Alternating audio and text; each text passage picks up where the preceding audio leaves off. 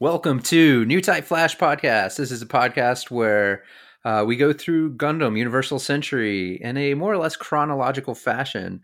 Um, this week we have uh, we're going to do something a little bit different. We'll get into that in a second. But we have uh, our three hosts. We have uh, me. I'm uh, Lane. We have uh, Luke. Say hi, Luke. Hello. And we have Scotty. This is like that one time I went and saw the Styx of Mr. Roboto. I got just so uh, arrested. no, sorry, that's not how I talk. Anyway, so this week we are uh, we're this is kind of uh, the last episode. Uh, the I'm considering this kind of like the first part of the second. Sorry, the second part of the first season that we're doing because because we're uh, in my head I'm kind of breaking the shows the series up into like a few seasons, right? And this is kind of the first thing we're doing that's not like the mainline um, story uh, with everybody. It, it, so it, it, it's a side story, um, but it's not like the uh, Amuro and Char story, really. The main, like the main, like Gundam, Zeta Gundam, Double Zeta, like that main storyline. Right. Right. So the the what we're doing this week is the uh, Mobile Suit Gundam, the Gihren assassination plot. So this is a side story manga. It's about thirty chapters, um, and it, it is what it's what the title says it is. It's the the Gihren assassination plot that that happens in the last week of the war. Uh, I think when when the manga opens up, it's like December twenty fourth or twenty fifth or something like that, and it ends like the 31st. It yeah, right. 31st at midnight, I think. It's yeah. right after Solomon, more or less. Right. Uh, and the so I'm curious on the title actually it is I'm going to butcher the Japanese pronunciation. I don't pretend I can I say it right, but I can say No, it. let me butcher it. Please. okay. Uh Gihren Ansatsu Keikaku. That's pretty close. Yeah. Yeah. That's I, I would understand that if you said that to me. Okay. Japanese people probably wouldn't though. Uh, they they probably more or less get it. Nod and smile at least, yeah. But yeah, what's the direct translation on the name? Is that what you've been referring um, to as? So the the direct translation of the name, so it's um, Kiro Senshi Gundam Girin Keikatsu, uh, Ansatsu Keikaku. So it's uh, Mobile Suit Gundam, the Gihren uh, assassination plan or plot. Okay. I think All the right. uh, like the ro- like the Romanized version of it is like the plot to assassinate assassinate Gihren, right? Well, I don't think it's out in the U.S. officially, so it's it's licensed, but it's not out. Um, this is so I had a, to travel. To, yeah.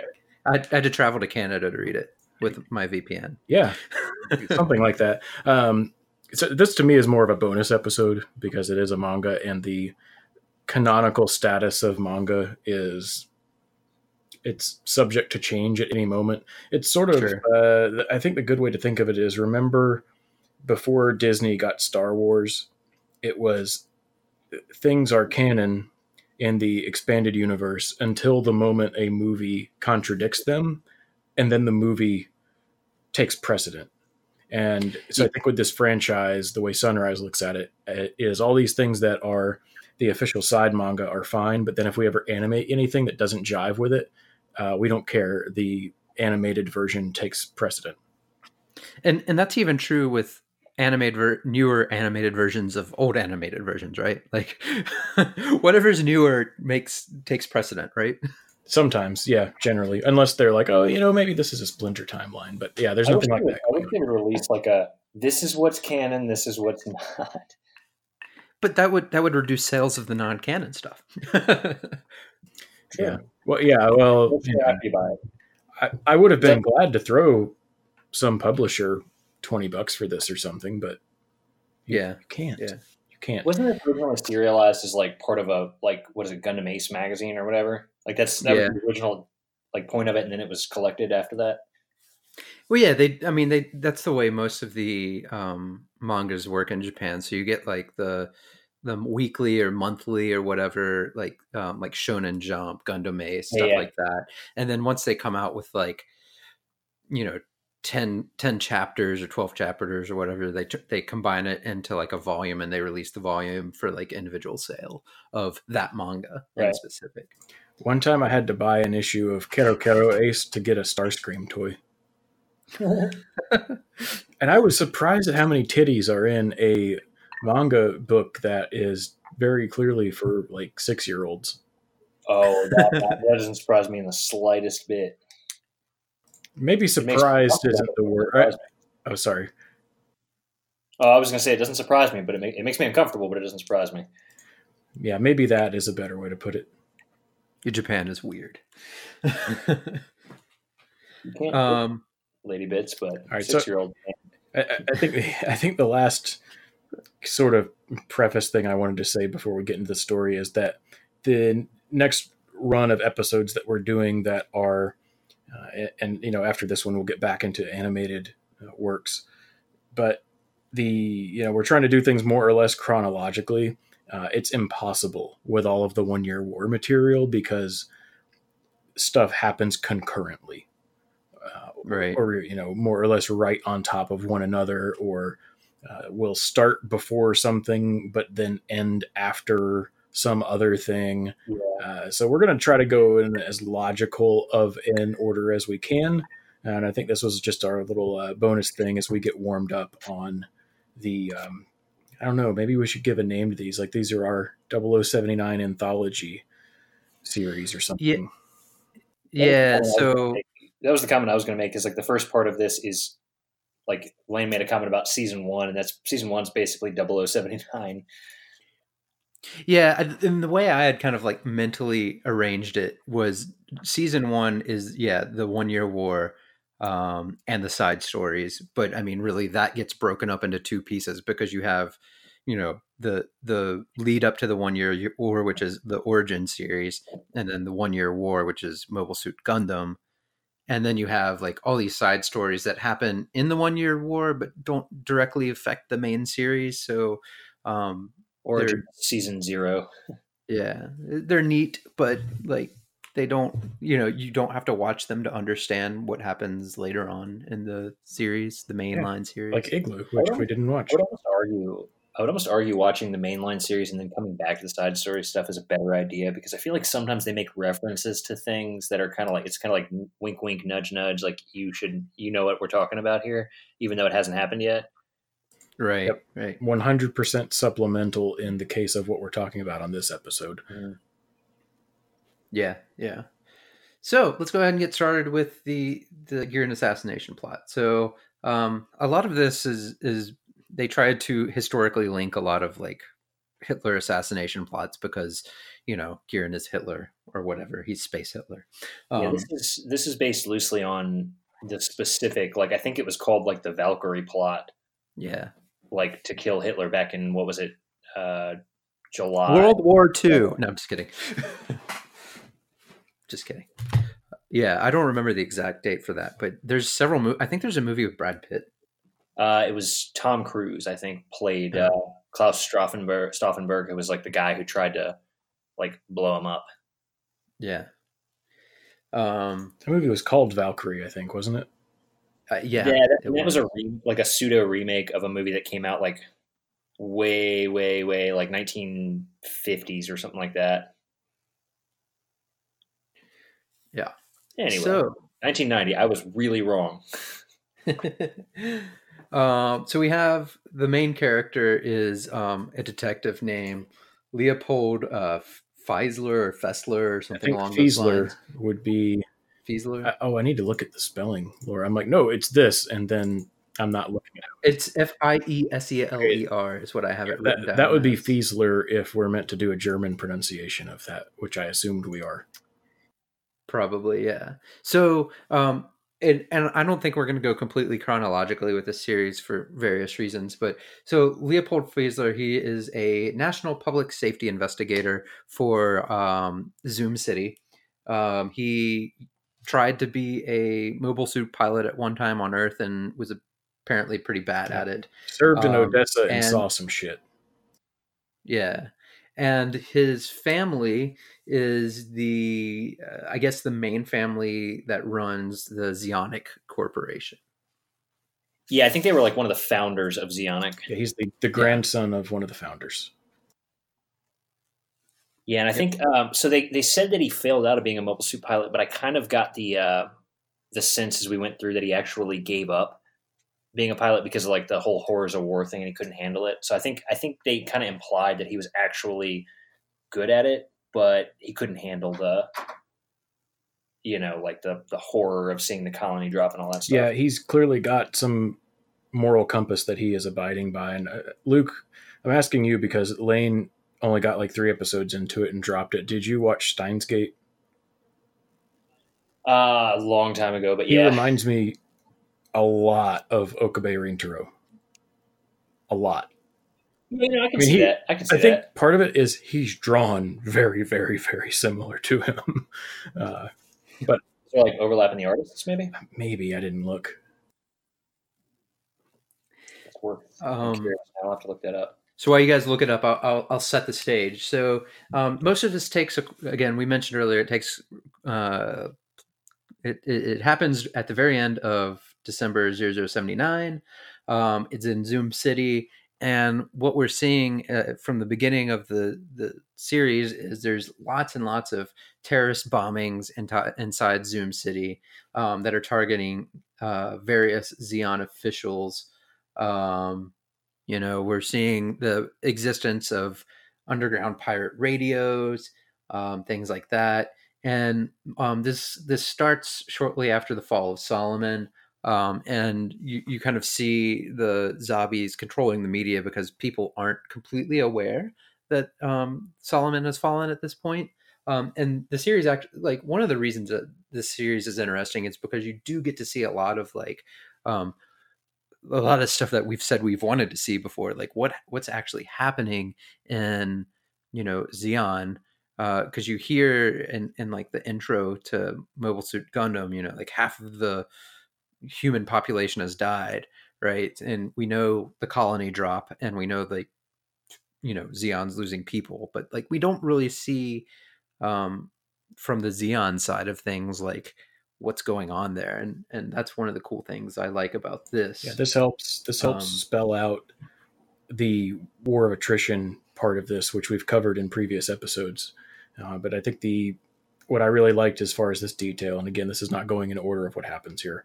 This is uh, much later in the in the um, one of the much later chapters, or maybe it's towards the middle. I binged a lot of it, so it kind of ran together. It's only thirty chapters. Uh, they have this part where when as the colony's turning and they're reflecting like the artificial sun since they're behind the moon uh, Mhm. they will have like have the lights stay on to these parts of the colony that have been abandoned. And no one's living in them Oh, yeah. because so many people have you know moved away um, because of the war or you know because of people going into service and dying and the human cost like they've just kind of consolidated and like moved into more populated areas. Yeah, I really, I really liked that part because I thought that was a great like parallel to like Nazi Germany. How like, oh, we have to keep up the facade. yeah yeah and it said here. it said specifically in zum city roughly a third of the population was gone I think they said um, all a third of the population was left, didn't they? it could have been the other way yeah it could have been either way i i thought i wrote down that they lost a third of the population but it could it could have been they have a third of the population accept at the same it. time Yeah. Either way, it was pretty substantial. Right. Yeah, enough that they're they're doing these fake, you know, they called it a blackout, but it's the opposite of a blackout, right? A light out. Um so yeah, it th- that's a really cool thing, one of the cool things and we'll probably like touch on a handful of those things as we go through here. Um so uh I know Scotty's going to start complaining about this part and I think we all will. Um w- one of the ways that that we start seeing th- the plotters of these um, bombings and assassination plans is um, I guess these guys are like uh, VR chatting with each other, except they can't see each other. They can only see like their pseudonyms. So it might be like, yeah, more like IRC chatting back in the day. Um, Yeah. Newer tech. Um, but yeah, so there's a group of people um, that are gathering to uh, essentially plot to assassinate um, Gihren now that they've taken out uh, the the other rungs of the um, Zeon power structure, and Yeah, I think, they were, I think they were focused on Gihren was like their main objective, but like they wanted to take out the whole Zavi family. Yeah, yeah. So that's what they were saying, and the the um the main plotter was a uh, a guy named Regan Leaf. Regan Leaf. Um, I do want to make one quick comment as we start to talk about the plot. Um, it kind of when they introduce Leopold or Leo, I guess they they refer to him as throughout the comic. Um, it starts with like a bombing of some random official, right? And then they kind of he gets assigned to investigate it. It's apparently like the seventh or eighth bombing in this series of bombings of these like random officials. And as they start to peel back the onion, it kind of reveals that this is all like they're bo- they're taking out like Gihren supporters to like prep to get rid of Gihren. Right, right. Sorry. Um, no, no, that's I mean that's exactly what they, they say is going on, and um, yeah. So at one point, uh, Leopold meets up with his childhood friend Elise. She works for um, Corporate HQ, I think. yeah, she works for uh, uh, I don't know her rank, but um, Celia, who is in like intelligence or something along those lines. Well, now she is in the original series in the background Okay, and scenes with Gihren. That's the woman that's in scenes with Gihren that yeah, she's his, doesn't really get named. she's like his prime follower. hmm so yeah, Yeah, that's Late, mhm. don't they? I don't think they mention her rank. I think they do. They they they mention her rank or her position. Uh, she is his, she is Gihren Zavi's private secretary. Interesting. yeah. That doesn't seem Mhm. right. Uh, um, I'm gonna look this up because she wears a rank. I'm gonna look up the rank chart. fair enough. But what Luke said is what is in the. Oh, manga. I believe it. I believe it. But that's not what she does, right? She she seems like more of like a Yeah, we uh, like a leader of like maybe Giren's intelligence forces, right? Uh, she is something. a uh, lieutenant commander okay. Yeah, and his mistress. and his mistress.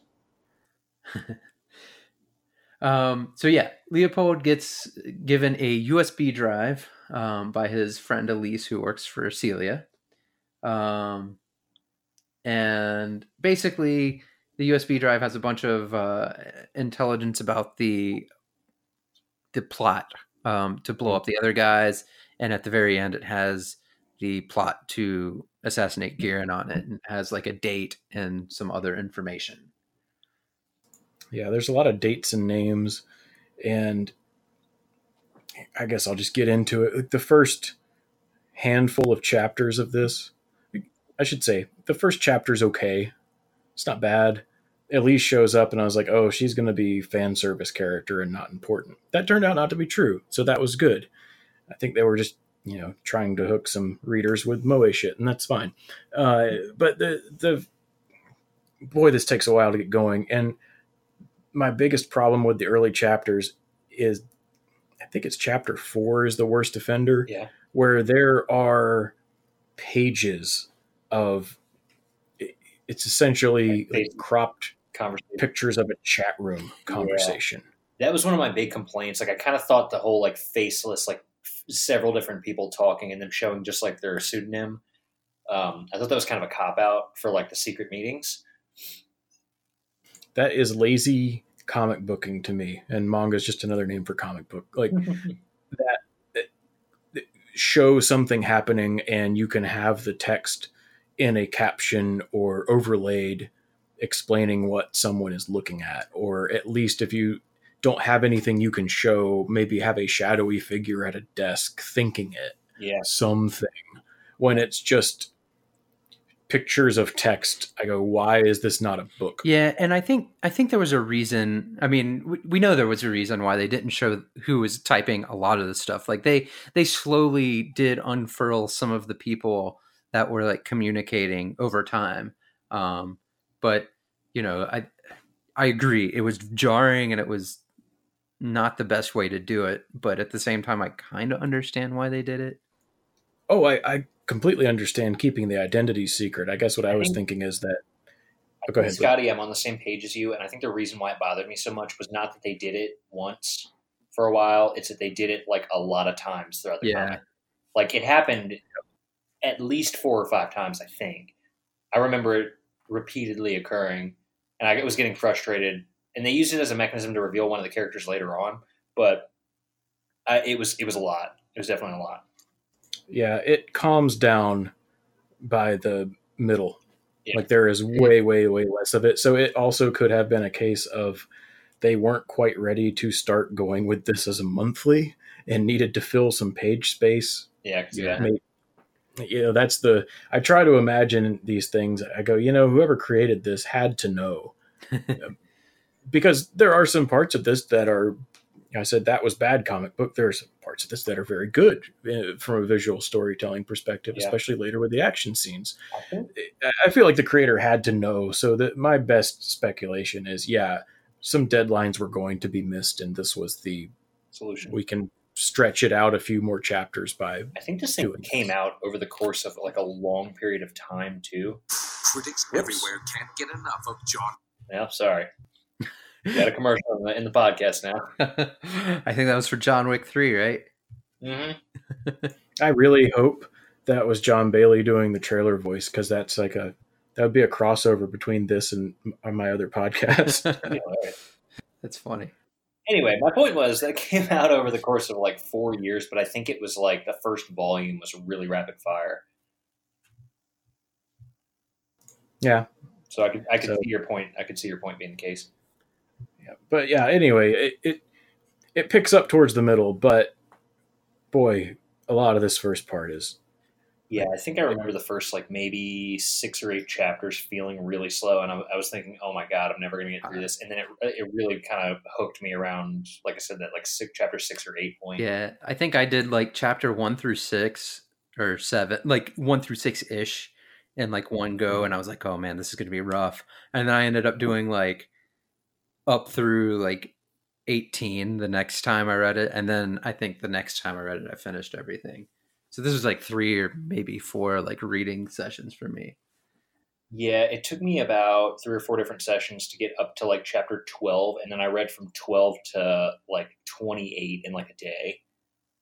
Yeah, it it's not a super hard read, but yeah, the beginning is definitely dense, um, and there's a lot of things going on that it's very easy to miss something that is kind of important, or you don't know if it's important. You know, like it's it's it's weird.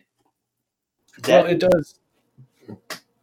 Sorry, go ahead, Scotty. I was going to say it does that mystery element of trying to put you in the investigator's shoes by giving you a lot of information and keeping secret to the readers exactly what's important and what's not. Right. So from that perspective, I think it was fine. Um, I do feel like there was a lot that ended up being not important uh, as things went along because when the trail of clues starts to unravel itself and he starts to realize what's happening and who's doing it and when they're going to do it, it's very much in your face. Yeah, and I think part of that's by design too. So like it, it seems very they're using him, right? So like the, both both sides of the conspiracy and that we'll get into um are are using the investigator to like try to get the other guys, you know. Um and yeah, so there, there's a lot of stuff that doesn't matter in there and and and this reads very much like um he's basically a puppet uh, but he's smart. He's not dumb. But yeah, so Yeah, I think, I think he refers to himself as a genius a few times. um, so yeah, so one of the conspirators gets killed, um, but it, it comes out that Gihren is planning to be uh, in Zum City on the 31st um, for a. It turns out to be a, a uh, memorial for Dozle, who had just passed away too. Um, and then the conspirators were basically Yeah, gonna try to kill Gihren at that point. Yeah, it was like a parade ceremony that they turned into a, memorial for Dozle. I do want to make a comment, though. I think Scotty kind of touched on this a little while ago. They throw a ton of characters and stuff in your face. One thing I didn't like was that they they had like easily probably ten different names of just like these random important people that are supposed to be like integral to the plot, but they introduce them and then don't really talk about them very much, and you don't really get invested.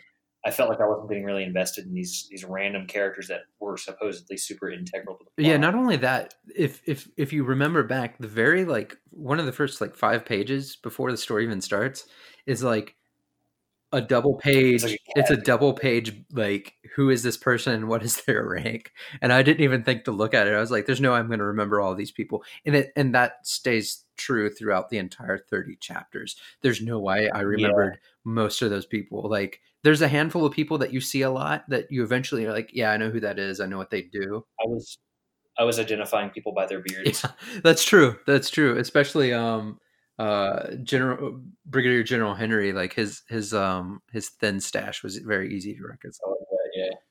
So I, I and I kind of felt like that translated a little bit to the plot too, where like the beginning I didn't feel very invested because I'm like, how is this going to be relevant or matter? And then towards the middle, I got like super into it, and I'm like, this this is actually really good. I'm enjoying I'm enjoying this a lot more than I thought I would. And then towards the end, I started going like, I'm starting to feel like the relevancy is fading. Like the sense that this was going to be relevant is fading. And I think towards the end, I kind of felt like, well, that was a fun read, but I don't feel like I got anything out of it in terms of the overarching story of uh, like the One Year War. Yeah. Yeah, it it does a few cool things, and it has some neat references, and it has you know, it gives you an appearance with some of the test pilots and then later actual pilots and mobile suits from the Pezun project or Pezun that we've uh, you know kind of mentioned in other episodes uh, as a side thing that doesn't factor in very much to um, the original series. Uh, and yeah, the the whole I forgot about the whole dump of faces. I should have had that pulled up because I could have pretended like I remembered all these characters' names from the get.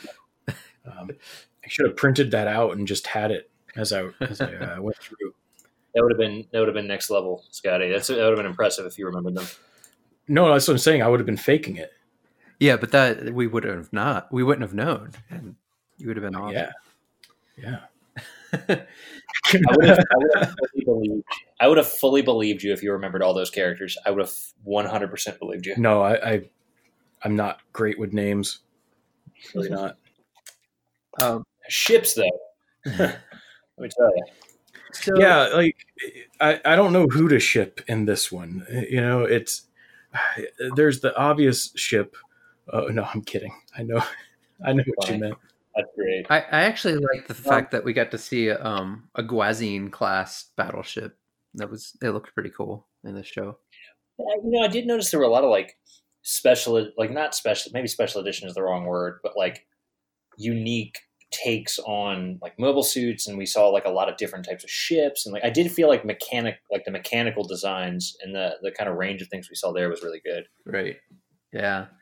Like everyone had like a unique variant of a Zaku or like a Gouf or whatever.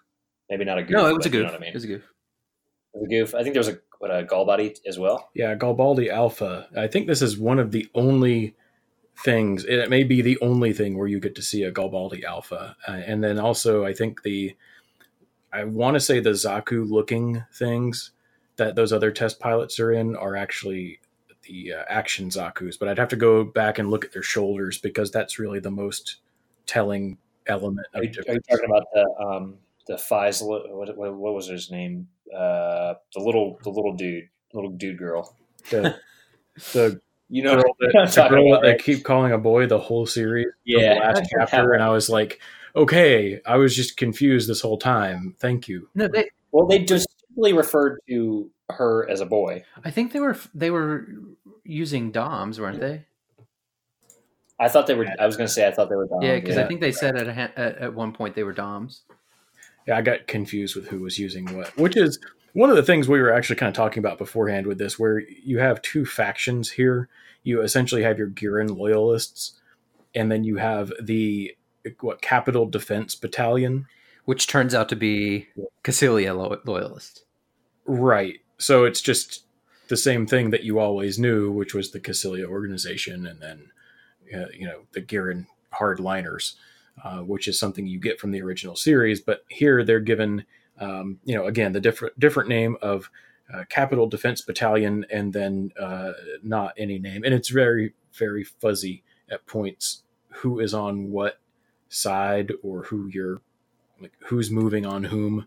Some of the blocking was a little bit like I, I thought Yeah. in some of the later chapters, some of the space they used at the beginning for this like the pointless mystery build, or the I shouldn't say pointless, the overdone mystery build could have been used later to better frame up where Yeah. we were. and I think the reason they did some of that was like people were actually like riding the fence in a lot of cases. Like the prime minister, who earlier in the in this show or in the manga, they they kind of they kind of so to give a little bit of background, they they give a overview of like the prime minister and how he used to be you know opposed to Gihren, but Gihren put him in his place uh, as the prime minister. So he like eventually became loyal to Gihren. Same thing happened with like a, a newspaper guy. So basically, like Yeah, the guy who ran like the Federated News or something like that. He was like a big anti-Zabi. Gihren was putting in his opponents into powerful positions, so they felt like they were loyal to him, and eventually they would become loyal to him. Um, and and Mhm. you know, and and the prime minister who becomes tangentially aware towards the end of the uh, series, uh, he's like riding a fine line, and he's like, "Hey, you need to arrest these people," and the investigators ends up saying like, "Well." Well, I want to arrest them first, and he's like, okay yeah do that. You know like so yeah it's it's interesting. I, I feel like that there are two sides but i feel like uh again the non-military factions because there are a lot of politicians um play the middle. And i mean i guess that's they're trying to make it realistic because you know these guys are just trying to survive the war. They don't care who's in charge at the end of the day So we uh we're 30 minutes in, we haven't even mentioned David Schiller or whatever his name is. Yeah, I man. So they bring him a lot uh, up a lot, and they mention him a lot. So, uh, yeah, David Schiller. You want to give an explanation of David Schiller? So if you recall me talking about how when Leo Feisler or whatever his name was takes over, um, they were on like the seventh or eighth bombing, right? Um, I think they show a list of all the bombings when he's talking about like what they were using and why he didn't think that a bomb was going to be what. And I won't go too deep into that yet until we're ready to talk about it. But yeah, so they show like a list of it, and then he starts talking about how he got assigned right after um, one of the bombings, and then another one happened, and then he got he got like it was like the first full investigation he was doing, and then he, as he was looking into it, he figured out that the, the, his predecessor David Schiller was this like genius investigator who was investigating it, um, and he gets brought up a lot and not shown for like a lot, with the exception of pictures and stuff, and they he- kind of heavily implied that the conspirators killed them. Right, and and it eventually comes out that he's like kind of helping with the investigation, um, like feeding Leo some information. But man, like he just he never seems to play a huge role for me. Like, like he's No, he didn't feel that important in the end, and I kind of was bummed out by that when they finally had the big reveal. The one thing I, I feel like I did take away was um, towards the end when when Leo finally confronts the like kind of head of the conspirators. Um, the the uh, Reagan Leaf was, is basically like, yeah, so I'm going to give you a couple of options here. You can either walk away, you can support us, or I'm going to kill you. Um, and he's, he's, he's like, I'm going to stand my ground. And she's like, yeah, see, David, uh, he made the smart choice. So it kind of implied that he kind of went the other way with it. Um, Yeah. And that's really all I got out of the whole David Schiller like plot. Yeah, so uh, the plot with David is uh, he apparently um, figured out what was going on, um, and so yeah. Again, we're not going in this in chronological order because it's confusing. So Reagan Leaf turns out to be um, a pseudonym that a lot of people have used over time um, when it's been Yep. useful, right? And so at this point, uh, Gihren's faction is actually using the Reagan Leaf pseudonym to basically ferret out his opposition, right? And so David Schiller figured this out, and uh, Gihren essentially said, "Listen, y- you need to go away. I'm not going to kill you." Uh, and he shipped him off to another colony and put him under house arrest. Uh, and Gihren played chess with him and talked to him every once in a while, and uh, that was it. He's inside six somewhere. Yeah. Yeah. So yeah, that's that's David Schiller, and that's kind of like the story behind Reaganleaf too. Is so this this plot, Gihren assassination plot, is essentially Gihren's attempt to ferret out his opposition, which is run by Kycilia, um, and you know, you know, they they all have like knowledge that the other people have, but they think that they don't have the knowledge. So like they're playing like three 4D chess here, but they're not. Neither of them is like, I don't know, very good at it.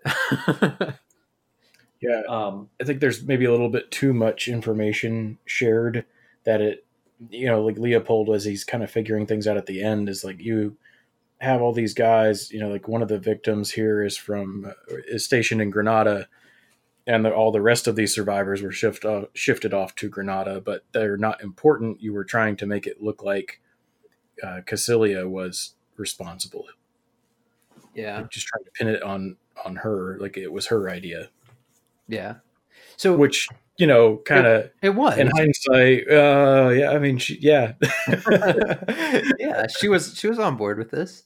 Um, and and one thing I, I I I hinted at it earlier. So like I had actually taken a note because I'm I'm going through my notes just like we're going through the series like forward and backwards. So the prime minister at one point, um, you know, their main concern is is maintaining the colony, right? And he claims that the loss of Garma was the loss of the future of Zeon, right? So like he they they saw Yeah. Garma as like the the next generation that was going to actually lead Zeon and be like successful. So like um Yeah. the the death of Garma was a shock to them um because Kycilia and Gihren, everybody knows they're fighting against each other all the time, and Degwin is old and dying and doesn't have much control over them anyway. And they're I basically don't think they know that um, Zena and Mineva have survived yet. So they they mention they they mention Mineva. So they say, you know, um, you know, with Mineva um, being who she is, you know, she's basically just going to be a puppet of whoever gets control of her. Right. So, the, you know, basically these guys don't see any future, um, you know, past this generation of Zabis, and that's why they're really kind of freaking out. Um, But then, do the opera scene, Scotty. I know you've been waiting for this. oh, oh, sure, we yeah, we can do the uh, we can do the opera scene. Is that the? I'll have to kind of thumb through the the pictures here, but yeah, that It's that has chapter a couple. twelve. No, yeah, I have that part, part pulled up. Um, I was just talking about the actual pages because I, I don't remember if that one reveal is at the end of this or somewhere else. Um, but yeah, in chapter 12, you have this scene of uh, Glass's mustache talking to uh, Widow's Peak, almost full beard with no mustache. Um, anyway, it's a couple of Zeon officials or something. And um, I was hoping somebody jump in with a name and save me. But No, anyway, no, you, you're not getting that because we don't know it either. Where is where is this cheat sheet? Mouse, please cooperate. Jeez. I'm, I'm pretty All right. sure. we have this is uh, Henry Schleiser talking to someone who is not on my name cheat sheet. Well, that was useful.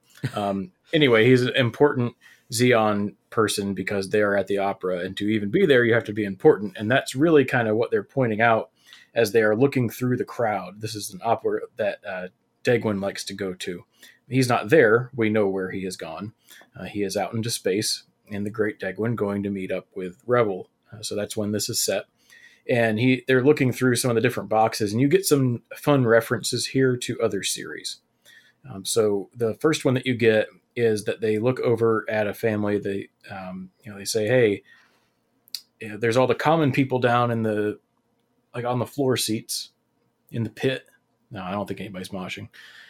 and then you have all of the, you know, influential families. These are basically your noble houses. Have all the boxes on the walls, and the closer you are to Degwin Zabi's box, the more influential you are. And so they point out this family called the Toto family. Uh, if you've watched Double Zeta, that name will ring a bell. They said they are on the ver- were on the verge of ruin, but three years ago they bought a box seat at, and several years earlier they had adopted a boy Glemmy as their eldest son, and so you get to see Glemmy Toto. This is now his earliest chronological appearance in the meta series, um, and so yeah, they said they were on the verge of ruin and they were without an heir. Um, and this is where they strongly imply they don't they don't just go out and say it, which you know whatever, but they very strongly imply that Glemmy is Gihren's bastard. Well, no, they straight up say like, and it's not clear if they're being sarcastic, joking, or what, but they say Gihren's illegitimate child. Well, no, that's what I, I they said it's a the rumor Yeah. is that it's. I, th- I think they like heavily, heavily implied it, but I don't think they one hundred percent. No, Yeah. they definitely didn't. It was only They- one line. they stopped short of completely confirming it, which was like, "Oh, come on, just do it already. But anyway, I, I'm sure that was maybe some artistic license that an editor went. We can't go that far. um, so, and then the the other reference is a few pages um, a little bit later. They're they're talking about um, the Rawls. Oh, sorry, I, this is at. I skipped ahead a little bit, but yeah, it's a couple of pages later. They also mentioned um, that there was a box three seats from the Zabis uh, and Degwin that belonged to the Sahalin family, and now it does not. And that is a reference to the 08th MS team, which we are going to be doing after this manga. So, yeah, um, fun times there. And they, they do mention the Rawls, um, and they they mention that uh, that the Raw family was kind of like disgraced uh, after uh, Ramba went off and tried to avenge uh, Dozle or uh, Garma. Like checking. Hmm? Oh wait, I'm sorry. You said uh, you said you mean Yeah. Ramba. I, th- I, was thinking Gemini. Yeah, so I, I, the the way they write it, it seems like the Rawls still had some level of, of power, just because I guess Ramba was still like fighting for them, right? I kind of I kind of always feel like that's like they kind of bounce back and forth. Like between the original series, it seemed like he's important, and then like Origin, it shows that he was, but then he wasn't. Like feel like they always bounce back and forth on like how valuable and important the Rambas Yeah, were. I think the Raw- name carries weight, even if it doesn't have any realistic power value anymore. Right. Um, and and the last thing I really want to say about Rambaral um, is there there is a section in here which I thought was hilarious. Um, i- in Zeon City or Zum City, there are Gunpla stores, and you can get I you can love you that. can get a Rambaral action figure. Um, they had I think they had some Gouf action figures, and there's a few other ones. I didn't look all of them. They had the uh, they had the special edition Xeon that was Dozle Xeon Yeah, that I think Scott talked Yeah, about before. It was a very Zapp Brannigan moment. I loved it. I thought that was funny. That was that was actually one of my favorite little like meta moments of the series of the whole the whole thing. Yeah, and I know S- Scotty's brought up a handful of times that you know uh, Gihren went like uh, mobile suit crazy, but I think I, I, I- I mentioned it in our chat uh, about a week ago. Um, I think it was mostly because he wanted to sell all these Gunpla figures to like Mhm. finance the war. Hey, you know, look, Well, and they, it was kind of interesting because they talked about using like food stamps. They didn't call them food stamps, but essentially food stamps to buy them. yeah, yeah, that was uh, genocidal maniac. But hey, maybe you could finally get the master grade of that one thing you always wanted. um, yeah, so w- it, moving the story for a little bit more forward, um, Reagan Leaf is like they're getting close. They're like, all right, we're gonna we're, getting closer to this plot. This plot.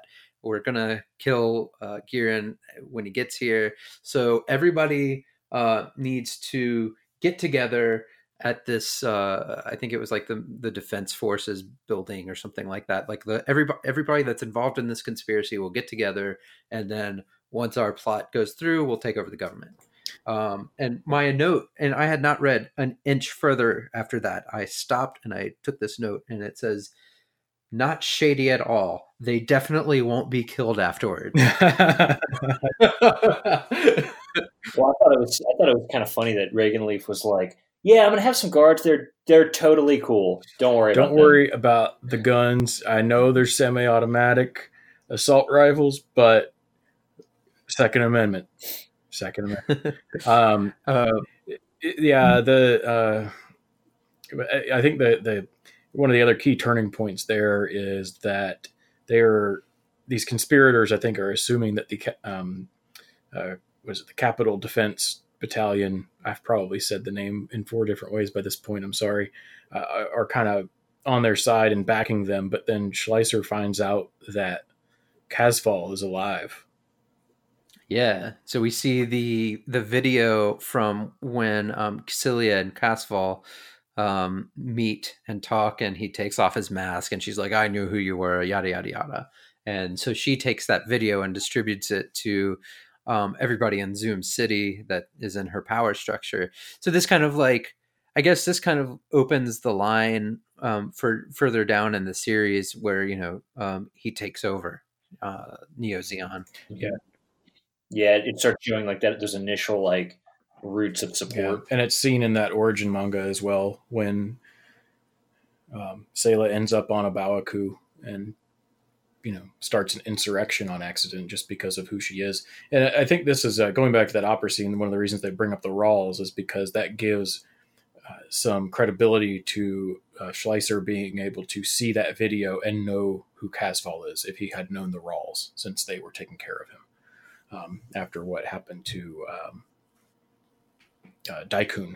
So that was, I thought, tied together uh, pretty nicely. The other neat Kycilia moment in this that I just wanted to bring up because I think we're actually already past this point in uh, discussing um, the the story of, of this manga, but uh, they show her in chapter 16 looking at a Zeong like test flight, and then there uh, there's it's just a little quick thing at the end of one of the pages um, before she gets into talking about you know Char and the Elmeth and all that.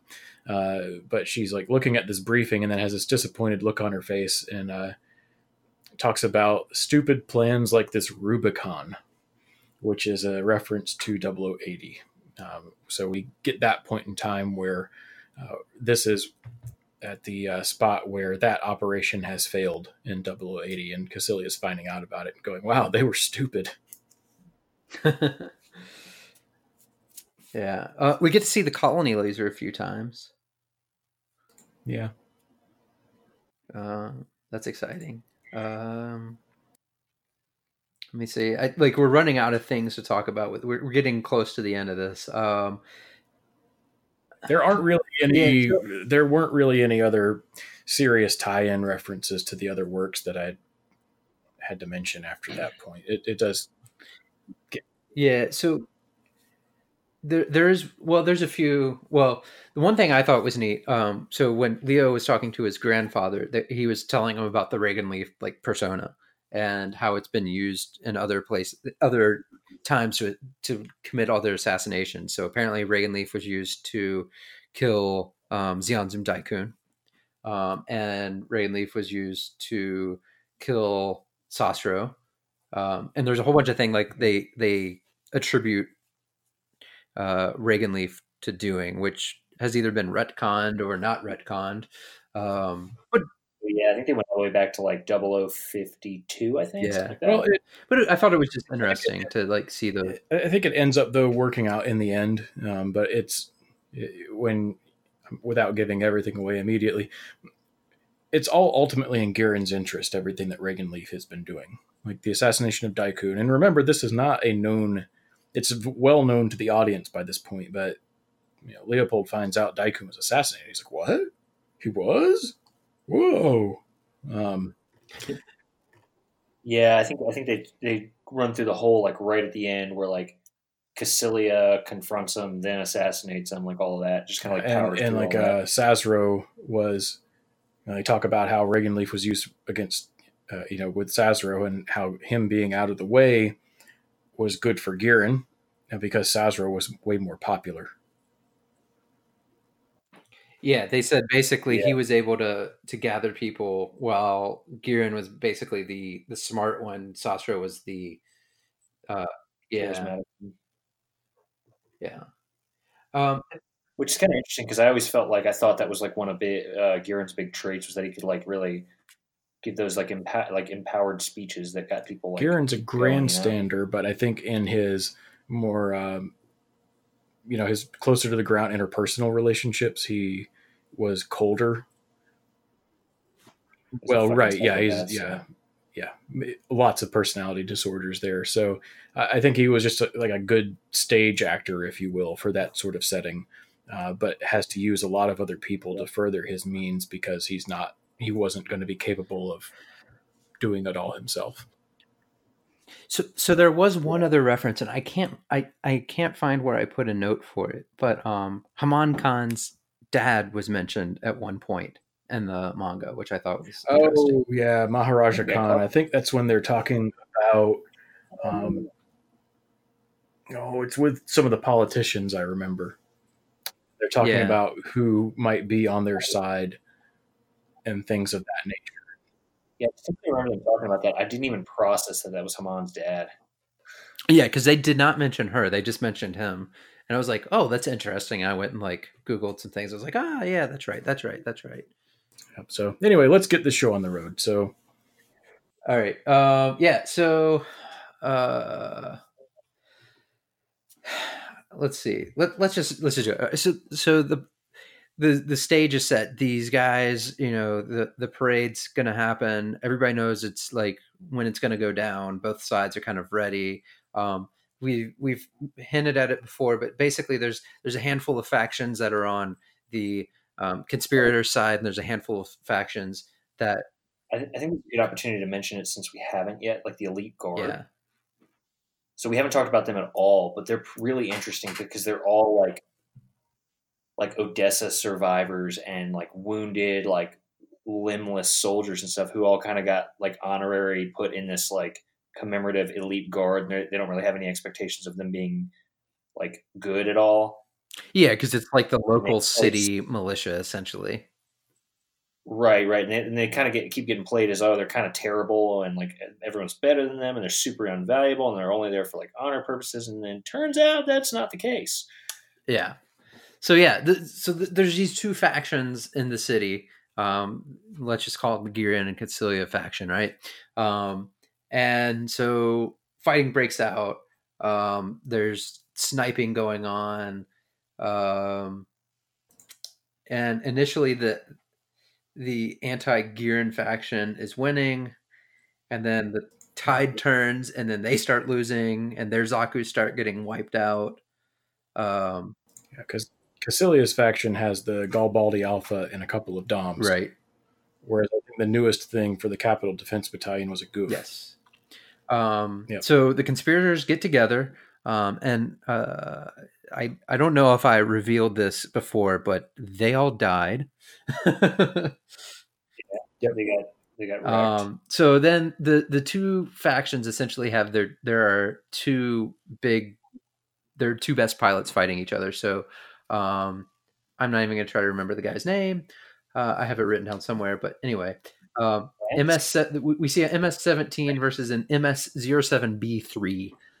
So a Lance is the one in Yeah, the Lance, good. Lance was the uh, one armed guy who was uh, Leo's previous like instructor at the academy. and Or maybe not academy. and if, I mean. if you read like a wiki page on him, it says he's like an, one of like the top five mobile suit pilots for Zeon, um, like ever. Um, I don't know where that's like enumerated, but Yeah, they they always make that Yeah. stuff up. It's it's in the grand tradition of um, Johnny Ridden and Shin Matsunaga, who aren't important but have a lot of stuff written about them and lots of gunplicates. Uh, yeah, and anyway, the pilot of the MS-17 Galbaldy Alpha is uh, definitely a boy. definitely. I don't remember. I don't remember her name. So uh, Stream or something like that. Pfizer Stream, is it something like that? Is that who you're talking about? yeah, The girly boy. that, that one. Yep. Not to be offensive, but you know what I mean. Yeah. Look, you can't draw a character with eyelashes that are that nice and convince me it's a boy. I'm sorry. I That wasn't I never even thought it was a boy. Like they refer to it as Phileas Stream. It's Phileas. What a terrible It's a girl. name. Yeah. I think Phileas pops up in one of the like mobile suit uh, VR things. By the way, for anyone who cares about that, It's, it's a it's it's a girl. I, I was go- I'm I'm doing some googling, but you know I just put it on mute so that I uh, Gender male. I'm looking at the the Gundam fandom. I wiki. I don't I don't care what a wiki says. I don't care what the the manga says. It that character is female. yeah. There's a character in he he or she whatever pronoun uh, Phileas chooses um, was wearing like a full on dress with like a sun hat. yeah yeah. Yeah. There's a character in Gundam X like this as well, where they're like, no, it's a boy. I'm like, no, no, it's not. Wasn't Gun- Gundam X like non UC though? Uh, yeah, that's an alternate universe. Yeah, yeah, yeah. That's. Um, okay, so the colony begins to freeze. They they basically uh, turn off all of the the heating systems, and everything starts to freeze. We see like the uh, the, the local troops are able to weather the storm because they actually had like all the cast off like earth materials so they were able to like keep their shit heated. Um, and the guys that had been um, actually on earth didn't had given all that stuff up so their their weapons thought and there's their stuff all froze. And it's actually kind of funny because i think this is kind of an allusion to the german um, incursion into russia during world world war ii because uh, completely random aside, but Hitler believed that they would be able to to go into Russia so quickly that they would not even need winter gear.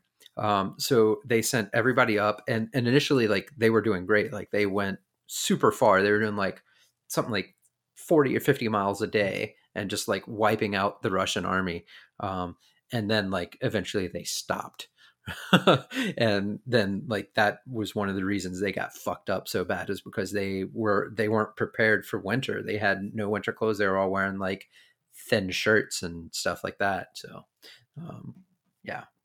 Um so yeah. So in the middle of this battle um everybody starts to find out about what happened at A Baoa Qu. Um degwin dead Gihren dead Kycilia. Uh, I don't think they know that Kycilia died at this point. Um, They say that she's missing, but I think everyone Right. knows what that means at that point. yeah, And uh, you know, this is just that. I think one thing we didn't touch on is that they part of the mystery that Leopold is trying to figure out is where is Gihren, and he learns from Elise in one of the later chapters. This is, uh, I think, just before that winter battle begins. That he doesn't learn where Gihren is, but he learns that he's not on side three. Now, as a reader, you you know this. You know this from we've like yeah. the opening chapters. You're going, wait, they want to kill him on side three. When this isn't going to work out for them, uh, yeah. because you know he's going to be on a Baoa Qu at that point. But then you're also thinking, well, yeah, but he gets killed anyway. So yeah, uh, yeah. So you've kind of got that you know context going on, and then uh, we learn the true identity of Regan Leaf at the current moment. which is Elise. No, it's Right. it's uh, Cecilia. Celia. But Elise was actually the one that was using Reagan Leaf. Oh, what? I think Celia was controlling Reagan Leaf, but it was Elise that was actually like writing the Oh, message. oh, oh, oh, yeah, yeah. They kind of like, Elise was acting as Cecilia's proxy, Yes, yes. Sorry, but it was it was what Celia, it was Celia's ideas and thoughts and plans that were being conveyed through Reagan Leaf, even Yes. if she wasn't punching the keys.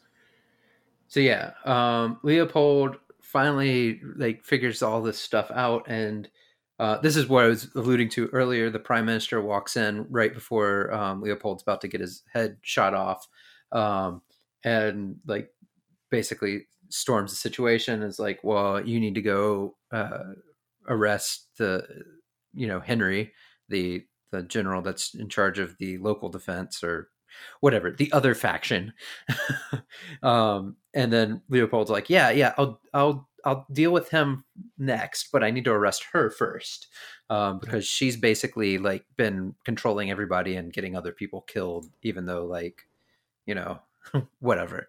So Just one quick point: it's not the prime minister; it is another very high-ranking politician that's like kind of just under him. okay yeah they all look the same They look a little different, but I don't remember the guy's name, so we'll go with that. It's fine. um yeah Yeah, I had a little keeping track too. so uh Glemmy's mom doesn't take the news of uh, Garen getting killed very well at all. I assumed that was the case, by the way. Oh yeah, Oh, she like too. loses her shit. Yeah, like complete breakdown, meltdown. Coherent thoughts are gone, and time to pull out your gun. And no, that was before. Sorry. Yeah, puts her gun down from pointing it at Leopold. Um, eh, because yeah, this is this is bad for her. And we learn that eventually she's just basically hauled off to jail. And okay, bye. Yeah, so basically everybody involved in this plot, except for Leopold, goes to jail. Um, uh, and Leo helped some of the mobile suit pilots escape, uh, and they were th- they help further down the line somewhere. I forget exactly. Like they're they're in gr- the grips conflict, right? Is what it Yeah. says. Yeah, so the implication is that because they were working, uh, you know, on Kycilia's side, they end up aligning with Char more or less because they are helping out Karaba during Zeta, and Karaba was helping the basically the Earth you know, based forces that were assisting the space based AEUG, which uh, Quattro Bajeena Char was. Uh, Whoa, whoa, whoa, whoa, whoa! Spoilers. oh man, No, no, no. Quattro Bajeena is not Char. oh that's right, he has sunglasses. My bad. Um, Okay, thank you. anyway, and then later we learned that they were um, involved during Char's counterattack and uh, helped guard the flagship's retreat after the Zeon forces had uh, lost the hell out of that battle at the end of that terrible movie. yeah, so basically the people that Leo helps escape are like pivotal mobile suit badasses later on. But they're never like explicitly named. They're just considered to be like the elite guard. Yeah, if you find some mobile suits that don't get blown up, that are grunt suits, you can just pretend it's them. At least in Zeta, and uh, Char's counterattack, it said they were uh, in white mobile suits. I forget which kind. Yeah. Uh, F somethings. It was something weird. I have to Yeah. look. Not important right now. Yeah. Anyway. Um yeah, so yeah, that's pretty much it. You guys have anything else for this? Uh other like plot wise that we care about? No, and if you listen to this and went, "Wow, this was all over the place," you've gotten the experience of the manga.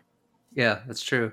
So we did. So we didn't mention the cool mobile, uh, the mobile suit fight. Like I actually really did enjoy um, the the two the the the Dom and the Gouf fight, um, or the Galbaldy. Sorry, the the Ga- Galbaldy and the um, Dom fight was actually really well done. Um, it spanned like two or three chapters, like because they kept like bouncing back and forth between stuff.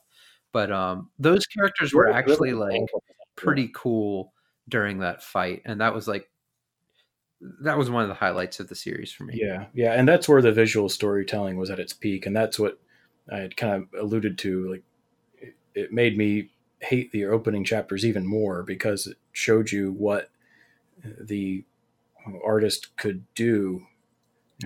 I think they had um, a different mechanical, like the guy who did the mechanical designs was different than the the, the other artists because they had like a guy specifically that was the mechanical designer, and they had a studio that did the rest of the art. And I think whoever was the mechanical designer really want like he really did an amazing job. That was one of the best parts for me as well. yeah, really, really well blocked visual action fight storytelling. Uh, it was there are i i excuse me, it can be unclear in these kinds of things what's going on. And somebody that reads a ton of Transformers comics, believe me, it can be very unclear what's going on in robot fights that are drawn. Um, but these are, it's very, very clear what's happening in this. So yeah, th- that was a very good part. Yeah. Yeah, Yeah. so that that's it. That's this is our first manga that we've done. I, f- I have a feeling with future mangas we'll do them a little bit differently, just because this one's kind of like disjointed and hard to explain because it's so like politicky. Um, but I, I think other ones Yeah. will will dig apart, dig into a little bit um, more granularly. But More coherently. yeah, because this one, like, if we broke Yeah. it into like five chapters at a time, you would the, the episodes would be about twenty minutes long and boring. So, Yeah, so we hope you enjoyed this. Um, and Yeah. So next, uh, I think four episodes are going to be zero eight team, um, MS team. So I think we're going to do about three episodes each. Um, we'll post it in the show notes once we get uh, like the final schedule out for it. But um, I think we're going to do Miller's report in there as well. So um, we hope you look forward to it. I don't, we're gonna, I, don't, know if we're going to do a separate episode for No, Miller's report. no, I think it's going to be like No. yeah, it's going to be inside one of the episodes. Miller's report is uh, at least two thirds clip show, if not more. Yeah, yeah. Yeah. All right. Well, again, uh, thanks for listening, and feel free to reach out to us. You can hit us up at uh, New Type Flash Pod on Twitter. You can hit me up at Skank and Monkey. You can hit Scotty up at Scotty double underscore P. You can hit Luke up at Easy Stuff with some numbers. Just look in the sh- in the the New Type Flash Pod link, You know, it never finds me. So and, and, and realistically, nobody tweets at us anyway. It's fine. It's cool. I think it was a tweet. Uh, but thanks for listening, guys, and we will check you out next time. Thanks. Bye. Bye.